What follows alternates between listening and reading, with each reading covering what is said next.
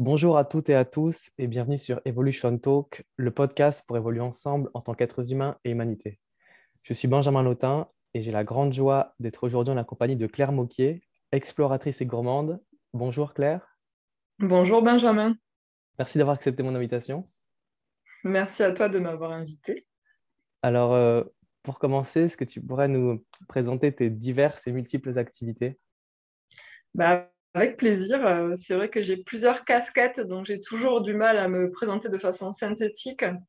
Euh, donc euh, moi, je suis exploratrice déjà parce que j'ai pas mal voyagé depuis un certain temps. J'ai habité plusieurs années à La Réunion. J'ai habité et travaillé trois ans et demi à Taïwan. J'ai été dans plusieurs pays d'Asie. Et euh, ce qui m'anime, c'est toujours de découvrir euh, de nouveaux endroits, d'aller à la rencontre des gens. J'adore visiter les fermes, par exemple, m'approprier euh, les produits et les aliments d'une culture. Et gourmande parce que c'est vraiment la gourmandise qui me fait me lever le matin et qui m'anime dans les activités que je fais aujourd'hui. Et euh, ben, pourquoi? Parce qu'en 2015, j'ai eu cette démarche de m'occuper de mon alimentation pour qu'elle soit d'une part meilleure pour ma santé, plus physiologique, et d'autre part euh, qu'elle soit aussi euh, assez respectueuse du vivant dans la façon dont elle a été produite. Donc une alimentation plutôt vivante, locale et biologique. Et euh, depuis ça, ben, j'agis aussi euh, pour essayer de produire cette alimentation. Donc, je me suis formée à la permaculture. J'ai découvert le concept de forêt comestible ou jardin-forêt. Et aujourd'hui, je suis donc euh, formatrice en jardin-forêt à la forêt gourmande. Je m'investis aussi sur des projets près de chez moi autour de l'autonomie alimentaire. Donc, j'ai cofondé l'association Autonomie alimentaire CAOR où avec un groupe euh, de citoyens, d'habitants, on met en place des projets en centre-ville sur l'espace public pour montrer des techniques de résilience alimentaire. Donc, on a par exemple fait le premier projet d'agora d'agriculture urbaine. Maintenant, on plante un jardin-forêt euh, collectif sur euh, un hectare mis à disposition par la mairie. Et puis, parallèlement à tout ça, j'ai aussi mon propre blog, le Food Forest Lab, où je m'amuse à expérimenter et partager ces expérimentations, donc notamment la création de recettes à partir d'aliments euh, méconnus, donc euh, notamment issus de plantes vivaces. Et euh, j'aime bien imaginer des recettes bah, amusantes qui sortent de l'ordinaire, par exemple des boissons pétillantes fermentées, des vins aux épluchures de fruits, des fromages végétaux à base de légumineuses vivaces. Euh, donc voilà, j'ai beaucoup d'occupations, je ne m'ennuie pas. Ah, génial, génial, génial.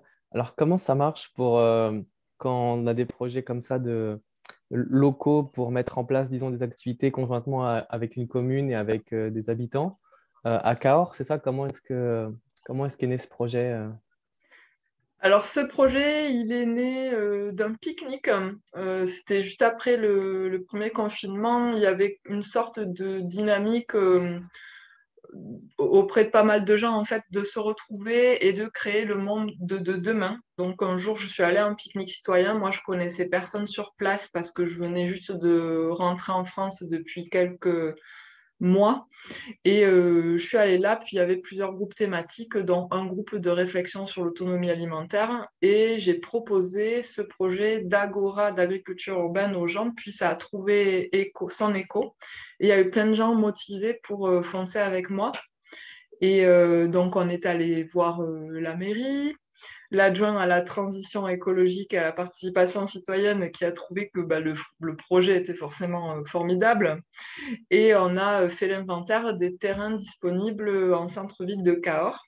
Et on a eu de la chance parce que la mairie nous a soutenus déjà en nous donnant le terrain le plus accessible et le plus central, une pelouse de 400 mètres carrés en centre-ville, et en plus en allouant un budget de 10 000 euros au projet pour financer euh, la construction, les matériaux.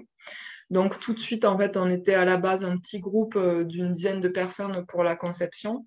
Une fois qu'on a eu signé la convention et qu'on a commencé euh, la construction sur le site, ça a été visible par plein de gens différents qui se sont greffés. Hein. ça a été des passants qui passaient par là, qui nous voyaient travailler, puis qui ont eu envie de donner un coup de main. C'était les collégiens du collège d'en face, ça a été les gens qui boivent des coups toute la journée, qui s'ennuient, ben, on les a recrutés aussi. Et puis, ça leur faisait une occupation. Et c'est en fait à vocation à créer du lien social, ce type de projet. Donc, on fait quelque chose qui a du sens, qui sert à, tout le monde, mais en plus, on passe des bons moments ensemble. On se fait des amis. Euh, donc, euh, ce premier projet d'Agora d'agriculture urbaine, en fait, il a cette fonction, donc un peu de produire euh, à manger, beaucoup de créer du lien social et beaucoup de faire de la pédagogie et de favoriser l'échange de savoir-faire. Et à partir de là, on a créé une communauté euh, d'environ 500 personnes sur le groupe Autonomie alimentaire Cahors qui nous permet de pouvoir développer des projets différents dans d'autres quartiers de la ville.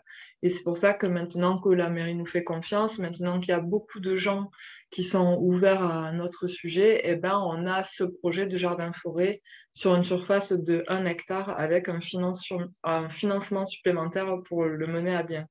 Hmm. Est-ce que tu pourrais nous parler en fait de ce concept de jardin-forêt Comment est-ce que, à quoi ça ressemble et quel est le sens euh, de ce concept?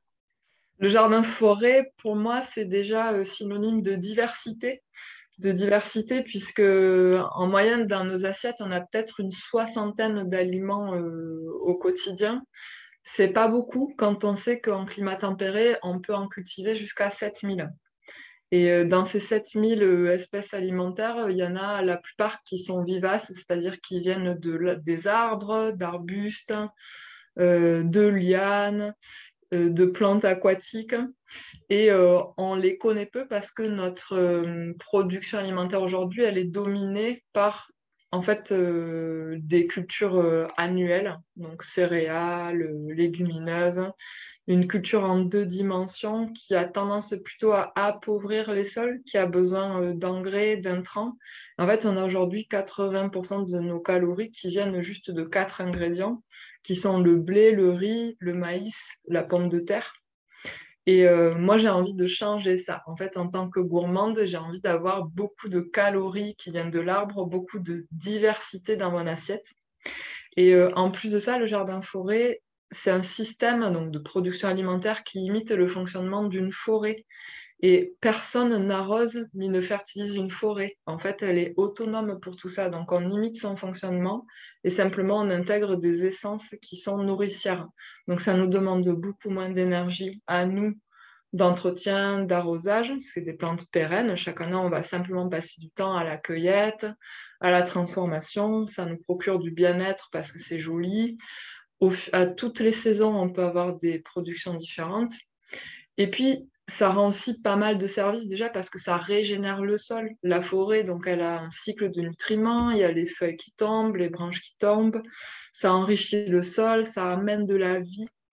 Et donc, ça régénère en fait euh, le paysage. Et donc, c'est favorable aux insectes, aux oiseaux. Il y a tous les maillons de la chaîne alimentaire qui font que le système est équilibré et qu'il n'y a pas de peste, de maladie ou de ravageurs pour moi, le jardin-forêt, c'est un petit peu euh, tout ça à la fois.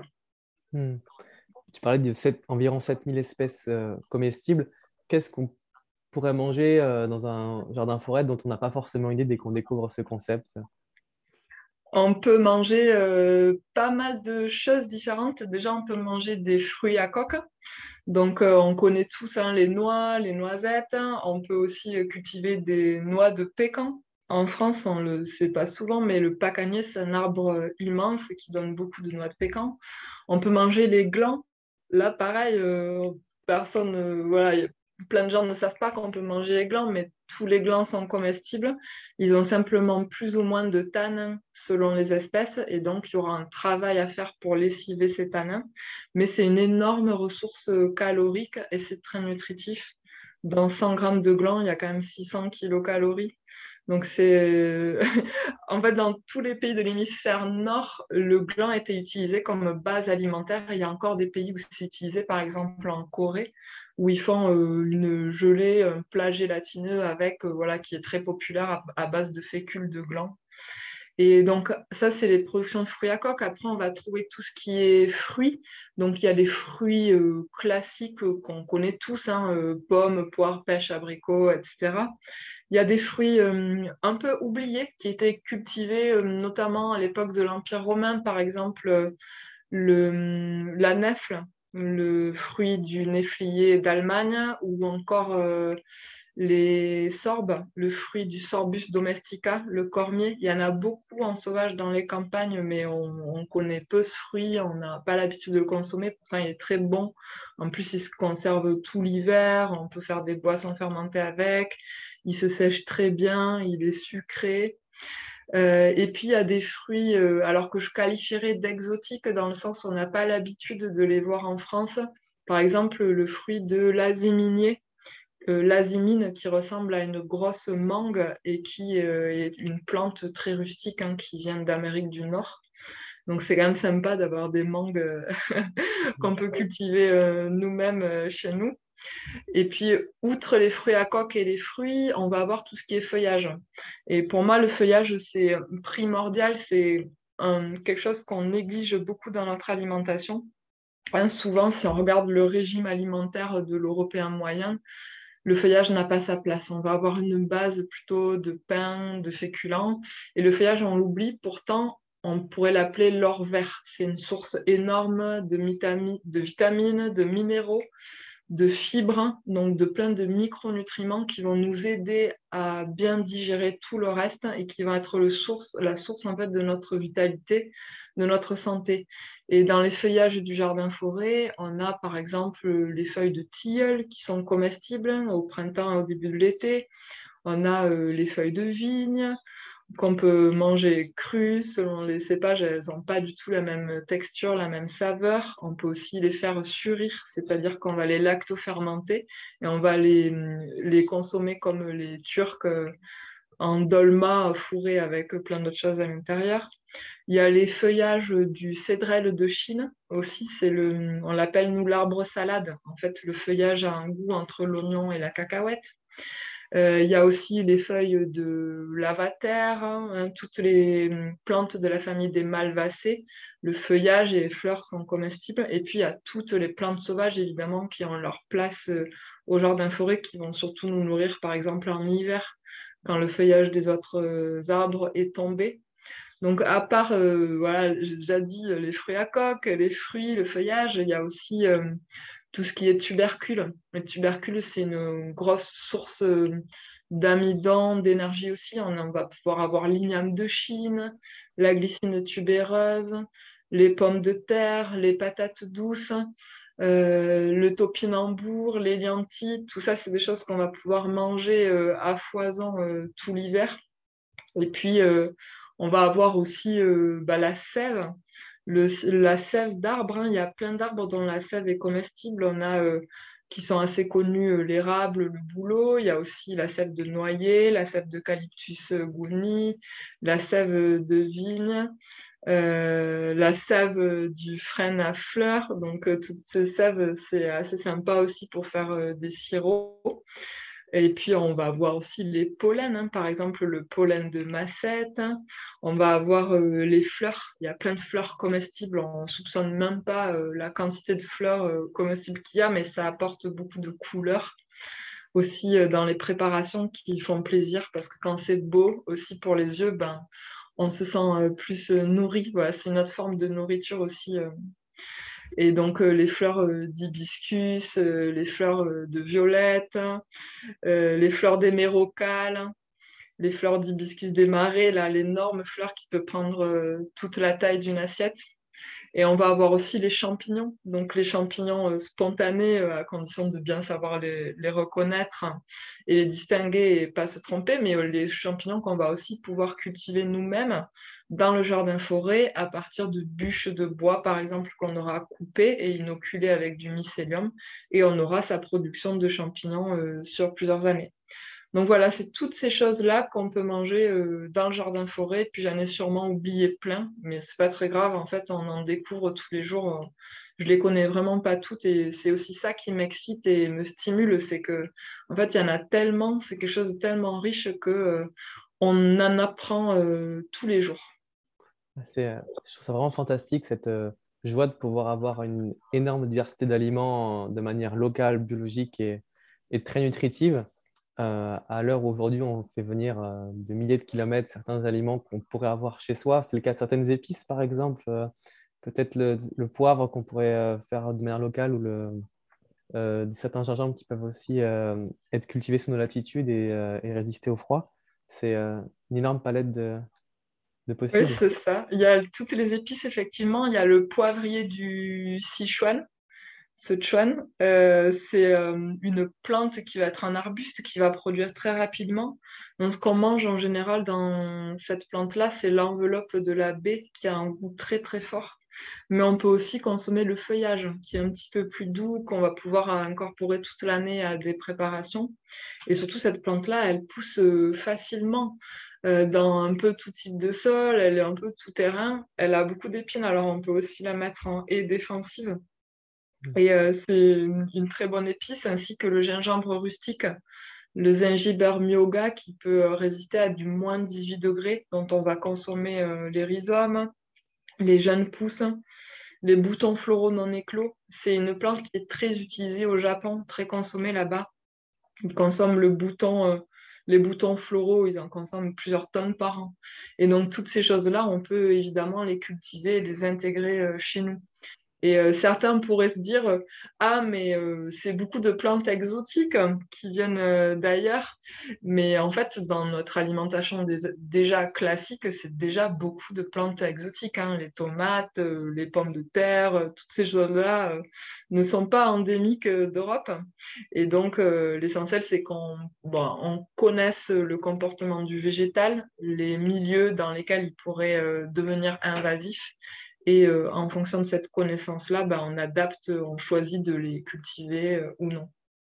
Hmm. Et puis dans les jardins forêts, il y a aussi un, concept où euh, on peut cultiver sur différents étages, comme tu parlais. Donc il y a aussi une dimension 3D. Est-ce que tu pourrais en parler aussi de cette dimension-là? Oui, on a la dimension 3D dans le sens où, à la différence de l'agriculture classique, hein, où on va cultiver en deux dimensions donc au ras du sol, en général, des cultures euh, annuelles hein, en monoculture. Au jardin forêt, au contraire, on va optimiser l'espace, un petit peu comme dans une forêt classique, on va avoir les grands arbres de canopée. En dessous, on va avoir euh, des arbres plus bas, des arbustes, des arbrisseaux. On va avoir encore en dessous des buissons, puis encore en dessous la strate herbacée dans, dans, laquelle on va retrouver tous nos légumes connus classiques et d'autres qui sont vivaces, qui sont moins connus, comme euh, l'égopode, le chou perpétuel, les ostas, euh, les plantes aromatiques, etc. Puis on va avoir encore en dessous euh, la strate des tubercules et euh, qui va venir lier tout ça. On va avoir la strate des lianes qui va apporter euh, une sorte de, densité supplémentaire et qui va permettre d'optimiser le système. Et euh, au-delà de, de, de ces trois dimensions-là, on intègre aussi la dimension temporelle, c'est-à-dire que ce qu'on va avoir comme production dans le jardin forêt la première année ou la troisième année, sera différent des productions de la dixième année ou de la vingtième année. Donc on fonctionne avec euh, le temps, on travaille avec lui et on va sculpter le paysage au fil des ans euh, pour euh, bah, l'optimiser pour nous, pour toujours créer des jeux d'ombre et de lumière parce qu'on vise, on ne veut pas avoir un milieu trop fermé ou trop ouvert. En fait, on veut favoriser le maximum de zones d'échange on va créer des mosaïques de micro-milieux avec euh, une alternance de milieux ouverts, fermés, des zones d'échange. Comme ça, ça nous permet une diversité encore plus grande. Hmm. Et donc, euh, avec, euh, avec tout ça, finalement, qu'est-ce qu'on peut retrouver dans son assiette? Tu, as, partagé quelques exemples, et toi, qu'est-ce que tu aimes vraiment créer avec, avec tous ces, cette diversité d'aliments? Alors moi déjà j'adore euh, la fermentation, donc les processus de fermentation euh, lactique ou alcoolique parce que c'est un petit peu comme jouer au, petit chimiste mais avec la nature, quelque chose qu'elle sait déjà très bien faire. Donc j'adore euh, observer et accompagner ces processus de fermentation. Donc déjà une des premières choses que je fais c'est les boissons pétillantes naturellement fermentées à partir d'ingrédients du jardin forêt. Donc, par exemple, tout le monde connaît euh, la ginger ale, la bière au gingembre. Euh, ça, ça se fait parce que le gingembre contient beaucoup de levures sauvages et quand on le met en contact avec du sucre et de l'eau, ben, les levures du gingembre vont euh, se nourrir du sucre et produire bah, du gaz carbonique et ça va faire une boisson pétillante et ça va produire de l'alcool, donc c'est rigolo. Donc moi j'aime bien, en fait, tous les, quasiment toutes les productions du jardin forêt contiennent naturellement des levures sauvages, en plus ou, en, oui, en plus ou moins grande quantité. Donc les fleurs, les fruits, juste les épluchures de fruits. Donc par exemple, je fais le pétillant au pot de kiwi juste avec les pots de kiwi. Bon, les pots de kiwi, ça se mange, il hein, n'y a aucun problème. Mais pour les gens qui n'aiment pas les manger, on peut juste les réserver, puis les mélanger avec du sucre et de l'eau, attendre quelques jours, ça va faire des bulles. On met ça dans une bouteille euh, hermétiquement fermée. On attend encore 2-3 jours et hop, quand on ouvre, ça fait ça pétille, ça fait comme un petit soda euh, naturel.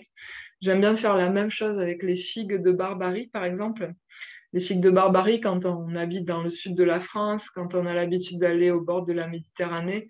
Tout au long de l'hiver, on en voit partout en sauvage. Hein, ça a un caractère un peu invasif, donc on peut faire une petite cueillette et, euh, les faire fermenter pour faire un vin de fruits ou un pétillant de figues de Barbarie qui va avoir une, une couleur vraiment extrêmement jolie. La figue de Barbarie, ça a cette couleur un peu euh, rose, rouge, euh, bordeaux, fuchsia. C'est vraiment très beau euh, sur la table. Et il y a aussi l'alternative, par exemple, au Coca-Cola. Donc, il y a l'armoise cola, c'est Artemisia abrotanum, l'oron, qui a un parfum de, qui rappelle le Coca-Cola. Donc, on peut la faire fermenter. On peut mélanger aussi avec euh, des murs écrasés, par exemple, pour donner une couleur noire.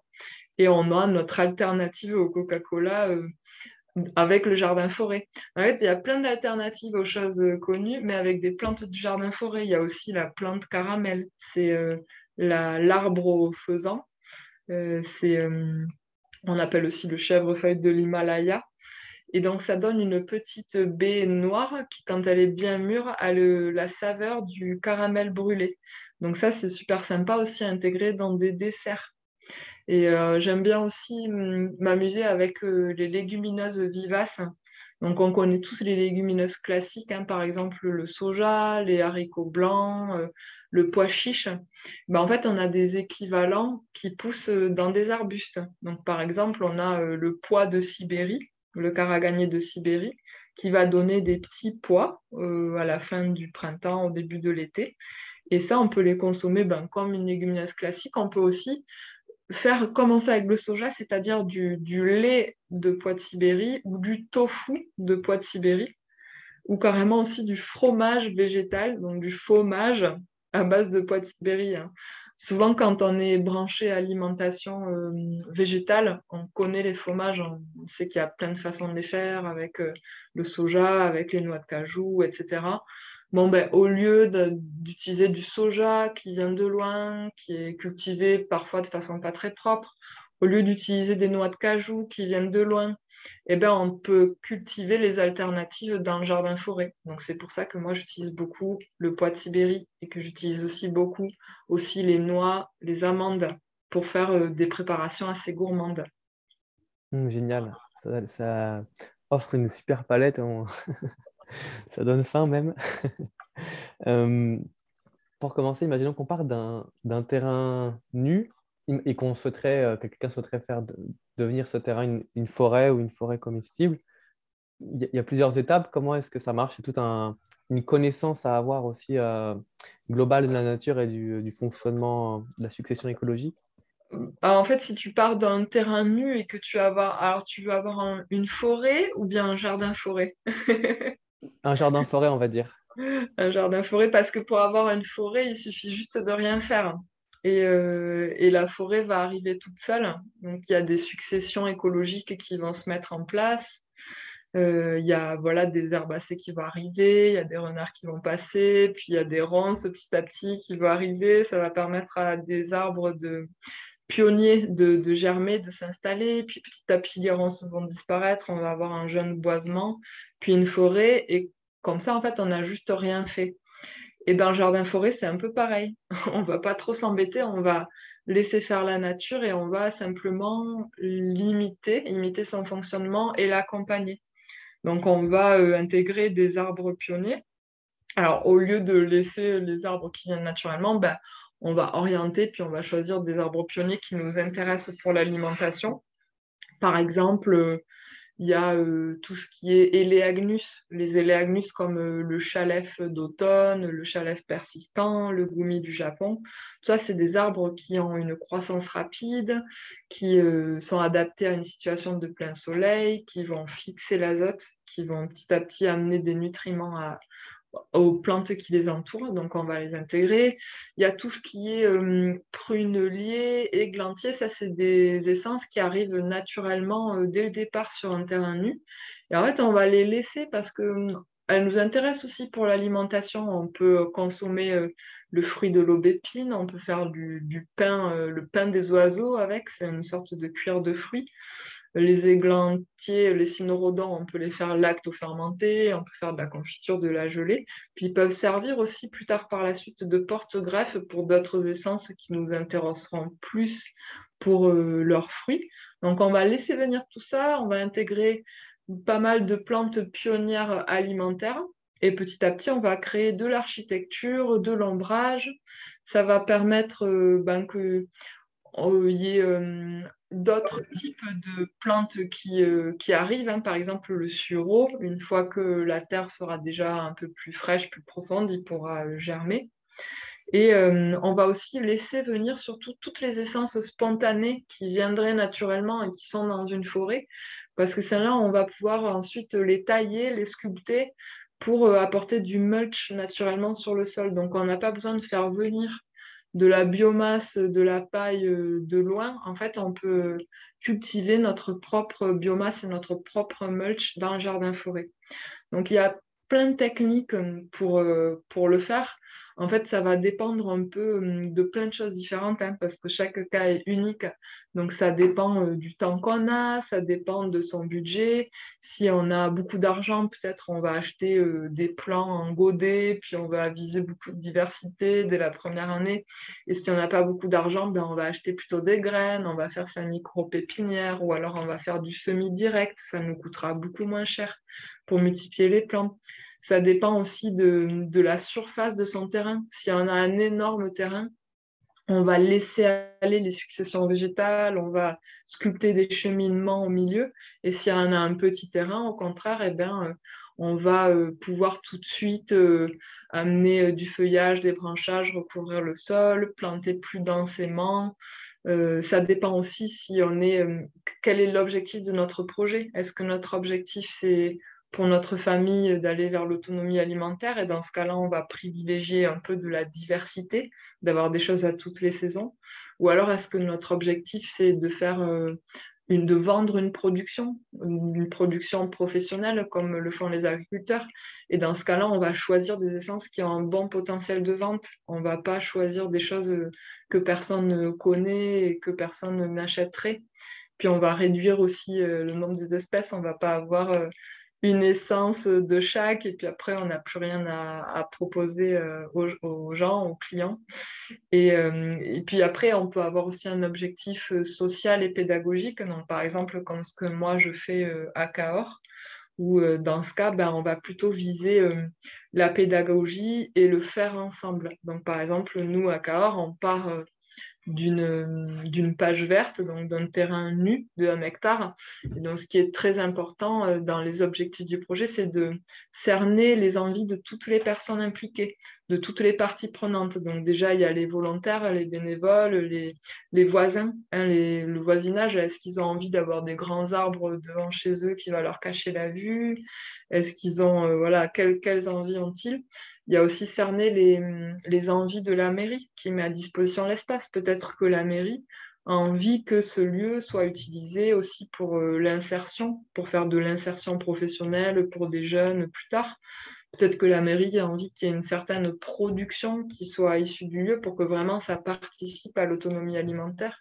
Peut-être qu'il y a un fort objectif aussi de démonstration et de pédagogie pour montrer à tout le monde à l'échelle du département que c'est possible de cultiver de cette façon-là.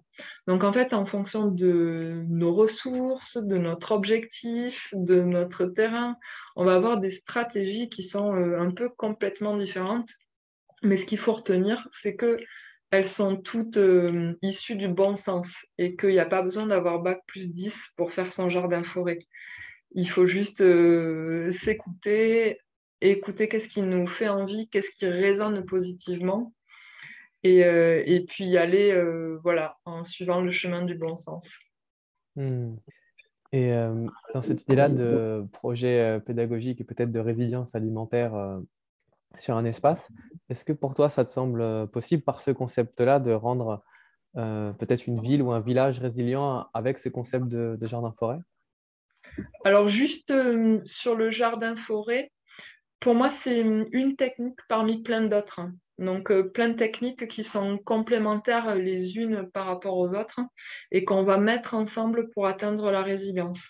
Donc, euh, il y a euh, des amis qui ont fondé euh, l'Université francophone de l'autonomie alimentaire, qui ont imaginé une feuille de route avec 21 actions pour aller vers l'autonomie alimentaire d'une ville.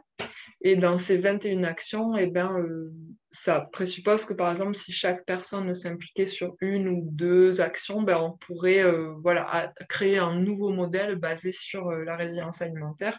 Donc, il y a par exemple créer des jardins pédagogiques, faire des ateliers cuisine, un supermarché coopératif, faire des bacs de nourriture à partager devant chez soi, planter un jardin forêt, euh, faire euh, créer des plateformes de compostage euh, collectif.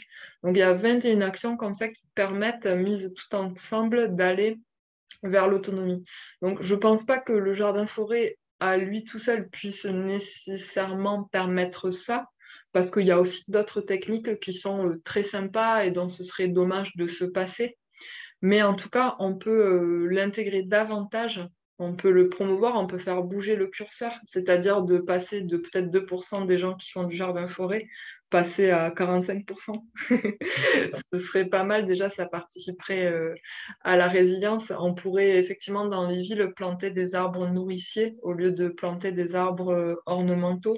On pourrait planter des haies nourricières, on pourrait replanter des haies partout où elles ont été enlevées des haies nourricières, des haies qui permettent euh, d'avoir euh, du bois de chauffage, d'avoir du bois pour faire euh, des outils. C'est un peu en fait quelque chose à penser vraiment dans la globalité, à penser aussi en lien avec les animaux.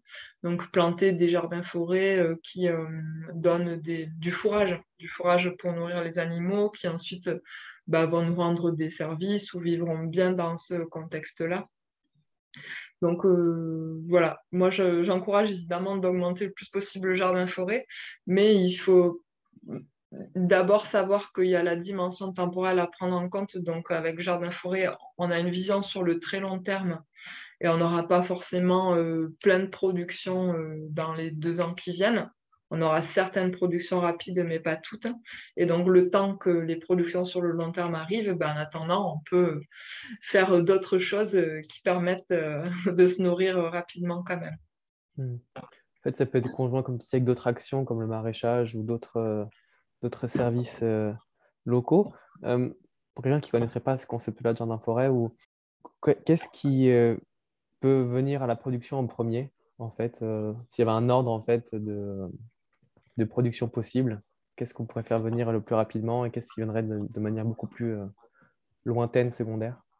En premier, dans les productions, ça va un peu dépendre du terrain de départ. Par exemple, si on part d'une forêt, on va pouvoir tout de suite euh, abattre quelques arbres pour faire de la culture de champignons. Et donc, au bout de 6 à 9 mois, on aura déjà les premières productions de champignons, des pleurotes, du shiitake. Donc ça, c'est une production très rapide dans le jardin forêt. Et euh, on aurait aussi euh, très rapidement, par exemple, des petits fruits. Donc tout ce qui est connu, hein, les framboises, les groseilles, les fraises, euh, l'aronie. la baie de goji, tous ces petits fruits-là, ils, produisent rapidement. Il y a aussi tout ce qui est légumes. Donc, légumes vivaces, notamment tout ce dont on va commencer les consommer les feuillages.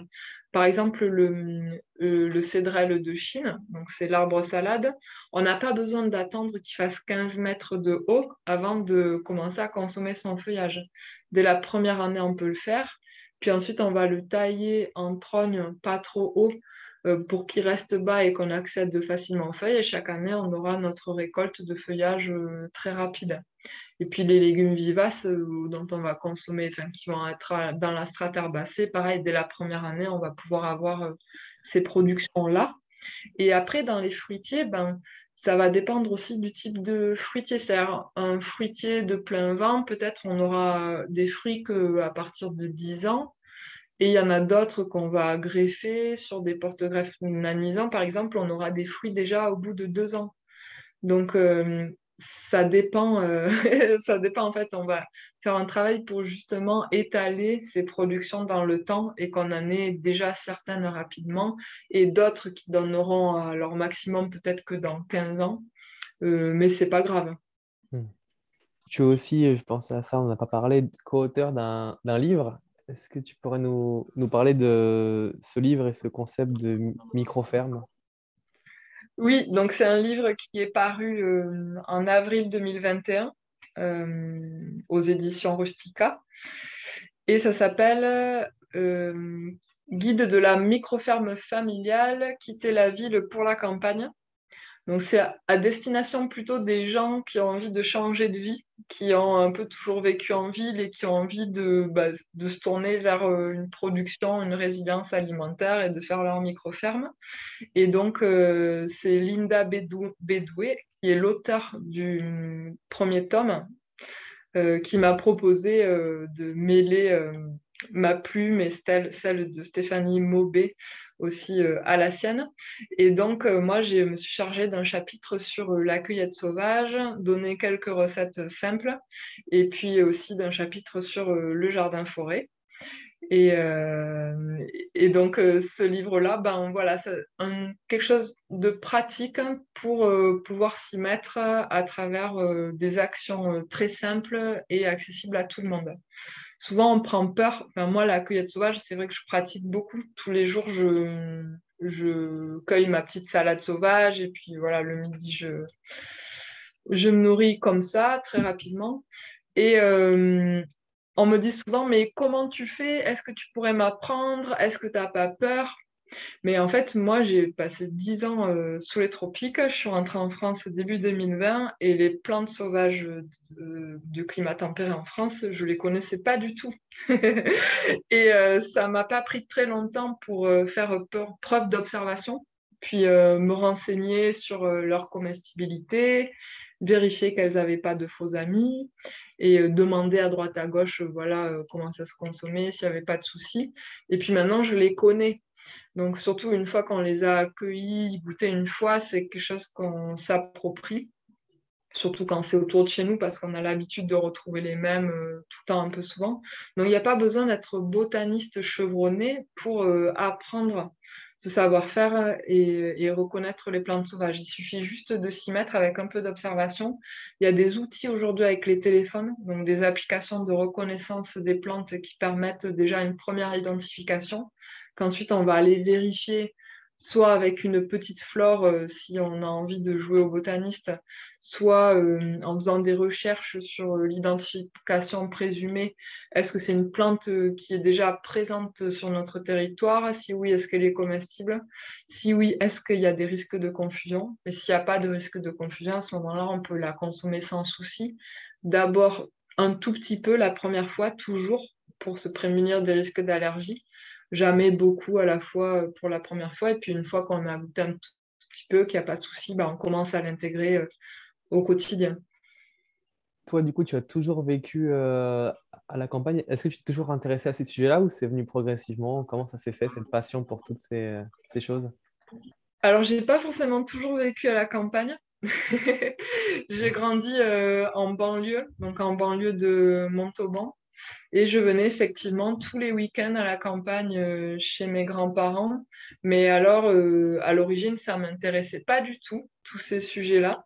Parce que moi, ce que je voyais de la campagne, euh, voilà, à côté de chez mes grands-parents, c'était des vignes sulfatées euh, en permanence, euh, avec des gros tracteurs, donc beaucoup de bruit, des choses pas agréables. Et en fait, ça m'a jamais intéressé du tout les questions de production alimentaire. C'est venu vraiment sur le tard, petit à petit, au fil des prises de conscience. C'est venu parce que j'ai fait des études de météo qui m'ont sensibilisé aux impacts que l'homme a sur le climat, notamment à travers l'émission de plein de types de pollution. Et je me suis rendu compte que l'alimentation était euh, un pilier central de ce monde-là que je ne voulais pas. Et donc, j'ai eu envie euh, d'agir dessus, en commençant par me changer moi, ma propre alimentation. Et ensuite, à partir de là, euh, de, m'intéresser à comment on la produisait. Et euh, c'est comme ça que j'en suis arrivée au sujet sur lequel je travaille aujourd'hui. Euh, et puis, j'ai aussi vécu en ville. Hein. J'ai vécu, donc quand j'étais à Taïwan, je vivais en ville, une ville de 400 000 habitants, donc très dense. Taïwan, je crois que c'est 6 000 habitants en kilomètre carré. 70% de la population qui vit en ville.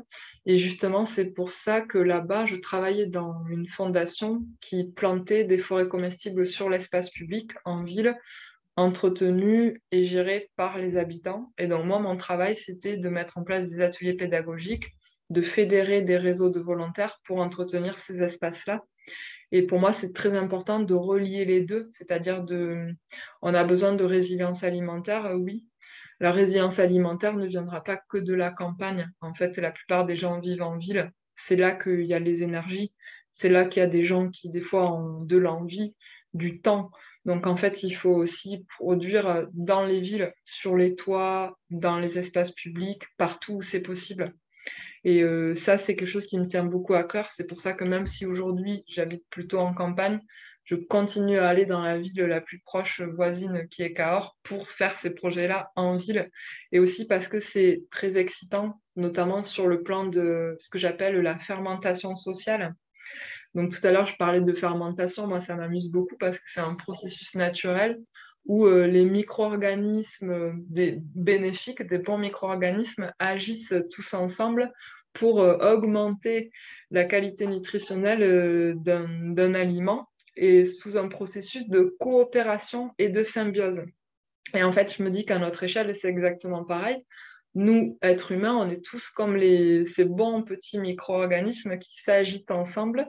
Et quand on est en forme de symbiose et de coopération, là, quand euh, chacun fait ce qu'il a exactement envie de faire, et ce qui, là où il met au service de la communauté son plus grand talent, ses plus grandes qualités, eh ben, on est justement en coopération, en symbiose et on peut faire des choses superbes et euh, notamment aller tous ensemble vers la résilience alimentaire de notre ville.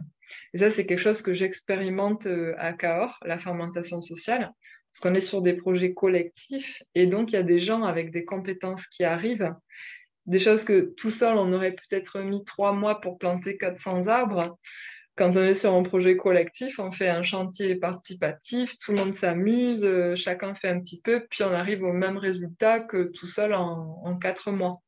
Et en plus, on peut avoir des, voilà, les compétences qui arrivent, aller un géomètre, aller euh, un paysagiste, aller euh, un bâtisseur, aller quelqu'un qui qui euh, sait gérer euh, des, euh, des systèmes d'irrigation ou de gestion de l'eau, low-tech. Et on met tout ça tous ensemble et puis on fait quelque chose de formidable. Génial. Ah, ça donne vraiment envie. Et puis, j'imagine que lorsqu'on que, que, le projet est lancé, lorsqu'on l'initie, c'est peut-être là où c'est le plus difficile et il faut savoir aussi s'entourer avant, de, avant que le procédé ou le processus de fermentation puisse vraiment en vrai. Peut-être que la plus grosse action, c'est d'abord l'initiation et puis après la, oui, c'est ce que je fais moi. Donc, je fais le starter. Dans tout processus de fermentation, parfois, il y a, le starter. Donc, on parle de starter, par exemple, pour, euh, bah, pour euh, le kombucha, pour le kéfir. On met les petits grains de kéfir, on met le SCOBY de, kombucha, puis il y a le starter, et puis il faut réunir toutes les conditions pour que la fermentation se passe bien. Donc il y a les conditions de température, euh, d'humidité, etc., le bon taux de sucre. Et, euh, donc, euh, effectivement, c'est un processus qu'il faut bien surveiller au départ. Il faut mettre du bois dans le feu pour l'entretenir.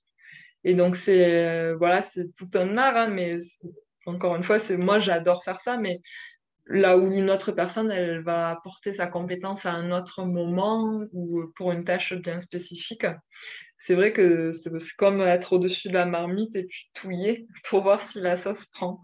Donc, il euh, faut savoir s'entourer, il faut, euh, faut être à l'écoute, faut être à l'écoute de tous les envies de, des différents gens pour que le projet soit vraiment à l'image du collectif et pas à l'image d'une seule personne. Il faut prendre la, la juste mesure de ce collectif-là pour que ça prenne.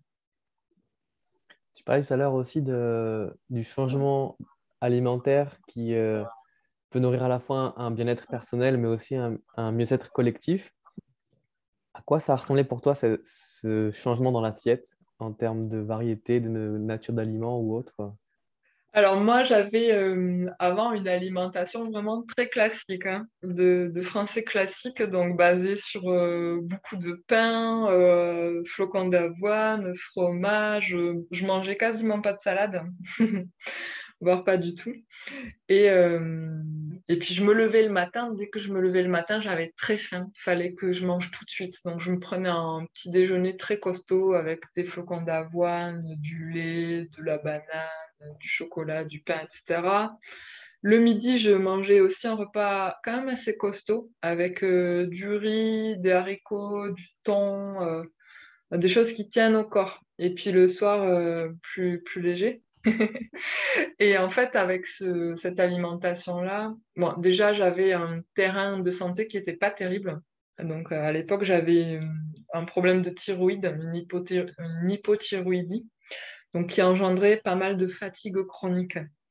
Et euh, clairement, l'alimentation que j'avais à l'époque n'aidait pas par rapport à ce problème de fatigue chronique où j'étais très fatiguée. Le soir, j'entrais chez moi, je m'écroulais, j'étais fatiguée. Et euh, ce que j'ai fait, c'est que j'ai bon, tout bouleversé, j'ai vraiment tout changé. J'ai découvert l'alimentation vivante et euh, notamment l'alimentation euh, hypotoxique. Parce que toutes les sources de déséquilibre et de maladies dans le corps sont issues d'une acidification. Et l'acidification, elle peut venir de plusieurs facteurs. Elle peut venir du stress, de pollution environnementale et d'une alimentation aussi acidifiante avec peut-être trop d'aliments industriels, euh, transformés, euh, trop de viande, d'alcool, de thé, de café, etc. Et donc, pour moi, le rôle de l'alimentation, c'est contrebalancer ces, acidifications-là. Donc, avoir une, alimentation, au contraire, qui alcalinise, avec pas mal de feuilles vertes crues, de fruits, d'aliments fermentés. Et euh, c'est ça que j'ai fait. Donc, j'ai changé tout ça euh, j'ai, au lieu de petit déjeuner euh, fortement le matin, bah, j'ai reculé petit à petit l'heure euh, du déjeuner le plus tard possible et je l'ai remplacé par un plateau de fruits avec quelques noix. Bon, à l'époque, j'habitais à La Réunion, alors c'est pas compliqué, avec les bananes, les mangues, les noix de macadamia, etc. C'était très bon. Puis voilà, j'ai reculé le plus tard possible. Et je me rendais compte que le matin, en fait, c'était pas la faim que j'avais. C'était la fin de la digestion quand le métabolisme a terminé de, de faire son travail. Et là, ça fait une espèce de, de creux. Forcément, il n'y a plus rien à travailler.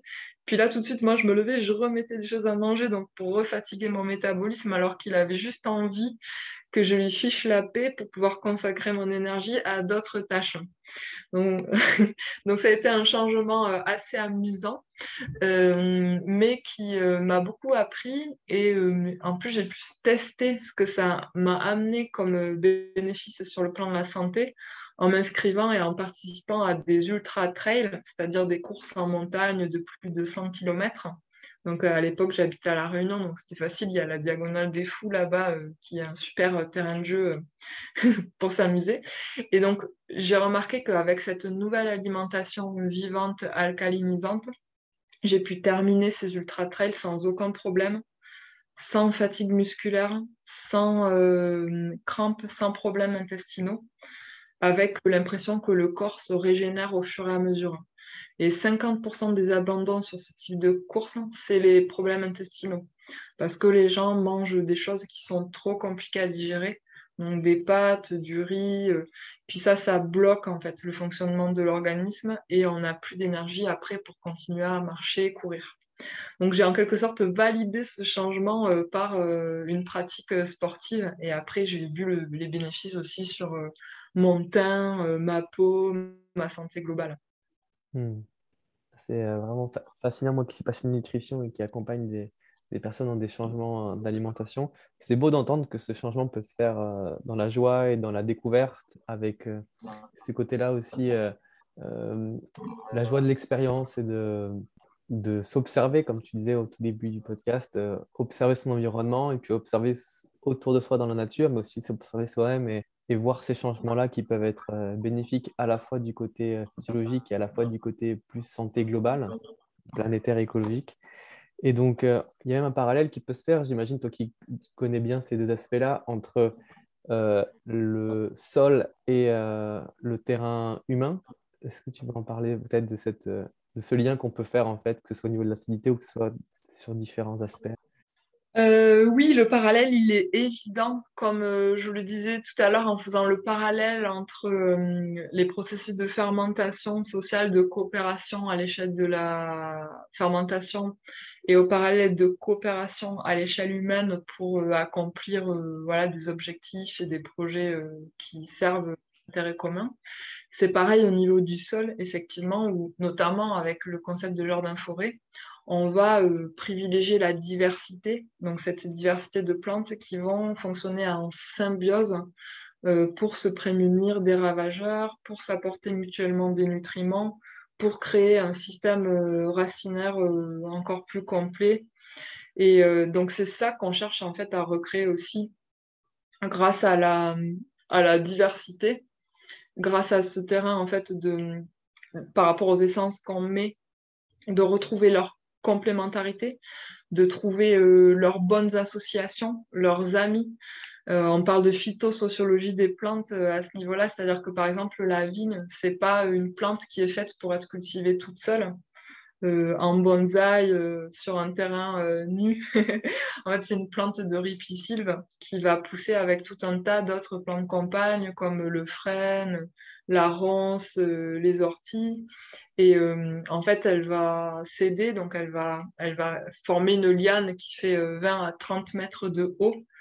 Et pareil au niveau racinaire, 20 à 30 mètres de long. Et puis, elle va grandir sur le frêne. Et auprès du frêne, il va y avoir des morilles qui vont repousser les champignons qui affectent autrement la vigne. Donc, en fait, à l'échelle du jardin-forêt, on essaye de, recréer un écosystème symbiotique tout comme on le fait dans notre estomac pour euh, être en bonne santé. On notre estomac, c'est pareil. En fait, on nourrit pas nous notre corps, on nourrit nos bactéries lactiques qui ensuite un rôle euh, barrière pour euh, améliorer notre défense immunitaire et pour nous prémunir des maladies et pour être en bonne santé. Donc, on fait exactement la même chose, effectivement, dans, notre corps et, et, dans le jardin. C'est vraiment fantastique comment est-ce que tu vois, toi, l'avenir par rapport à, de manière globale, quand on s'intéresse à l'aspect plus euh, écologique euh, des choses, euh, on peut être dans une forme d'inquiétude, d'angoisse, peut-être. Toi, comment est-ce que tu perçois l'avenir moi, je, je l'aperçois, je perçois un monde d'abondance et de luxuriance. en tout cas, c'est vraiment celui que je cherche à créer. Et euh, je vois, moi, en fait, qu'est-ce qui m'anime et qu'est-ce qui me rend heureuse? En fait, euh, ce, qui me, ce qui me rend heureuse, c'est de, faire des randos, de randonner, de découvrir des nouveaux endroits, d'explorer. Et, euh, et, ce qui me fait me sentir en sécurité, c'est d'avoir accès à plein de fruits, plein d'aliments gourmands, diversifiés que j'aurai autour de moi. Et là, ben, je peux me dire, oui, ça, c'est, c'est, ce que je vois comme avenir. Pour moi, en tout cas, c'est essayer de planter au maximum partout euh, pour se mettre en sécurité au niveau de l'alimentation et pouvoir ensuite, une fois qu'on est en sécurité au niveau de l'alimentation, on s'affranchit de tous les problèmes écologiques. En fait, on récupère une autonomie, on récupère une souveraineté et les problèmes du monde ont, beaucoup moins de prise euh, sur nous parce qu'aujourd'hui on est fragilisé justement parce qu'on a très peu de résilience et euh, qu'on est euh, un peu soumis au bon vouloir bah, du commerce international, de plein de choses. et donc pour moi, l'écologie, la bonne santé de la terre, du vivant, ça passe par planter autour de soi le maximum pour se retrouver dans une sorte de, sécurité, de souveraineté. Et on peut vraiment avoir accès à cette abondance sans passer par la case supermarché. Et au contraire, ce sera bien plus nutritif. On aura besoin de manger moins parce qu'aujourd'hui, ce qu'on achète dans les supermarchés, par exemple, ce sont des calories vides. Donc, ce sont des choses qui, ont, très peu de pouvoir nutritionnel, qui sont très peu euh, qui ont une, fréquence vibratoire, on va dire, euh, qui est euh, très faible et donc qui ne nous nourrit pas sur d'autres plans que le plan euh, calorique. Alors que quand c'est des choses qu'on a plantées autour de soi, qui en plus ont été cultivées en symbiose par rapport au terrain, par rapport aux autres plantes, là, c'est quelque chose d'hyper nourrissant. On a besoin d'en manger juste tout un petit peu pour se sentir comblé. Et cette importance, si tu le disais avant, du beau, et donc, il y a aussi ce côté vraiment nourrissant de, de, la création. Le fait de créer aussi, ça nourrit. Euh... Ouais, ben, ça nourrit beaucoup de, créer et de faire quelque chose de beau, de faire soi-même déjà. c'est vrai que quand c'est quelque chose qu'on a fait soi-même, on le mange plus en conscience et on l'apprécie plus. Moi, il y a quelque chose que je fais pas mal, c'est le steak de gland. Donc en fait, je, ramasse des glands, je lessive les tanins, ça prend un petit peu de temps selon la méthode utilisée. Et euh, bah voilà, il y a plusieurs étapes dans la préparation. Et après, quand j'ai le steak de gland dans l'assiette, entouré euh, voilà, de plein de choses, de mousse fermentée de noix, de, feuilles vertes, euh, de légumes lactofermentés, bah déjà c'est hyper nutritif, c'est hyper riche. ça me voilà, le lampe, vraiment, c'est même aux limites bourratif, quoi. Donc, on n'a pas faim après quand on a mangé tout ça. Mais en plus, comme je l'ai fait moi-même, que j'ai passé du temps à le faire, eh ben, on l'apprécie d'autant plus. Et, euh, donc, euh, pour moi, c'est ça, la création, c'est faire soi-même. On se nourrit déjà le temps euh, de le faire on n'a pas du tout le même rapport euh, à la nourriture quand c'est comme ça. Et pareil, le temps qu'on passe, moi je passe beaucoup de temps à faire de la cueillette. Donc je vais me balader, je fais de la cueillette, après je transforme, je prépare. C'est du temps que je passe pas à prendre la voiture pour aller faire mes courses. Et euh, c'est de l'argent que je dépense pas non plus. Donc c'est de l'argent que j'ai pas besoin de gagner. Donc ça m'économise du temps justement pour aller faire la cueillette. Donc c'est un peu, un peu repenser notre manière de vivre hein, finalement. Donc en fait, quelque part même avec, euh, disons, euh, une certaine forme de temps limité ou d'argent limité, on peut par certaines de certaines façons réussir à y trouver euh, du gain quelque part en fait en, en essayant de réagencer un peu sa vie. C'est des changements qui sont possibles selon toi aussi lorsqu'on a une vie peut-être traditionnelle et qu'on se sent euh, plus nourri et qu'on est en quête d'autre chose, par quoi est-ce que tu commencerais, toi? Si je commençais, par exemple, si je vivais, euh, je sais pas, moi, en ville, euh, et que, bon, voilà, j'ai pas accès à un jardin ou à plein de choses, je commencerais par des sessions de cueillette toutes simples, en allant de temps en temps le week-end en forêt à ramasser quelques glands, à m'amuser à les lessiver, à les préparer pour voir c'est pas ça qui manque dans la nature. Pareil pour les plantes sauvages, en reconnaître quelques-unes, les ramener pour euh, voilà, préparer une salade. Et puis chez moi, je commencerai aussi à récolter euh, les noyaux. et euh, pourquoi pas sur mon balcon, je les sèmerai, puis je ferai comme ça une petite pépinière, une micro-pépinière sur mon balcon. Et puis à partir des choses qui auront poussé, bah, soit je les garde pour plus tard si un jour je décide voilà, d'aller planter quelque part, soit je les donne à des amis. Des fois c'est très stylé d'aller euh, chez des amis et puis de leur apporter un, petit arbre, un jeune plant d'arbre euh, qu'on a soi-même fait pousser. C'est toujours un cadeau qui fait vraiment très plaisir. Ou alors, je garderai ce que j'ai fait pousser comme ça pour des projets communautaires sur l'espace public et ce serait la, ma, ma, contribution et ma façon de m'impliquer sur toutes ces questions-là écologiques. Donc, il y a vraiment mille façons de faire ou quel que soit son contexte de vie, urbain, rural, son temps, le terrain qu'on a, il y a toujours des manières de s'engager, de s'impliquer, d'adapter légèrement son mode de vie, soit en intégrant des petits trucs en plus euh, dans l'alimentation, voilà, à base de, de cueillette ou autre de choses qu'on a fait cultiver, soit en s'engageant pour aller planter, pour aller euh, participer à créer euh, ce monde de résilience alimentaire, d'abondance et de luxuriance partout autour de soi. En fait, on, appelle un changement global à l'échelle du monde entier parce que les problématiques aujourd'hui environnementales, elles sont à grande échelle, mais on le résoudra jamais autrement que par des actions euh, individuelles. C'est les petites actions qui, euh, mises bout à bout, font un effet papillon et puis, et puis ont un impact global. Hmm en fait, c'est vrai qu'on pourrait se sentir perdu peut-être avec euh, l'immensité du champ d'action entre guillemets à réaliser euh, d'un point de vue écologique et euh, revenir à quelque chose de local et ces actions individuelles, c'est disons que la solution, comme tu disais, elle, est plutôt là aussi. peut-être qu'elles sont pas si loin que ça les solutions et qu'elles sont peut-être juste à côté. Bah, le changement vient de soi. en fait, on est tous un peu acteurs de notre réalité. Euh, et, donc le changement, ça commence euh, avant tout par soi. Et euh, une fois qu'on s'est changé soi, on peut influer sur le reste. Moi, par exemple, quand j'ai changé d'alimentation en 2015, je recevais pas mal de critiques. Donc de gens qui me disaient ah oui mais là non tu vas avoir des carences dans plein de choses, tu vas te distendre l'estomac parce que tu manges beaucoup de cru, oui mais la viande alors, euh, c'est ça qui nous a rendus intelligents et qui nous a fait grossir le cerveau.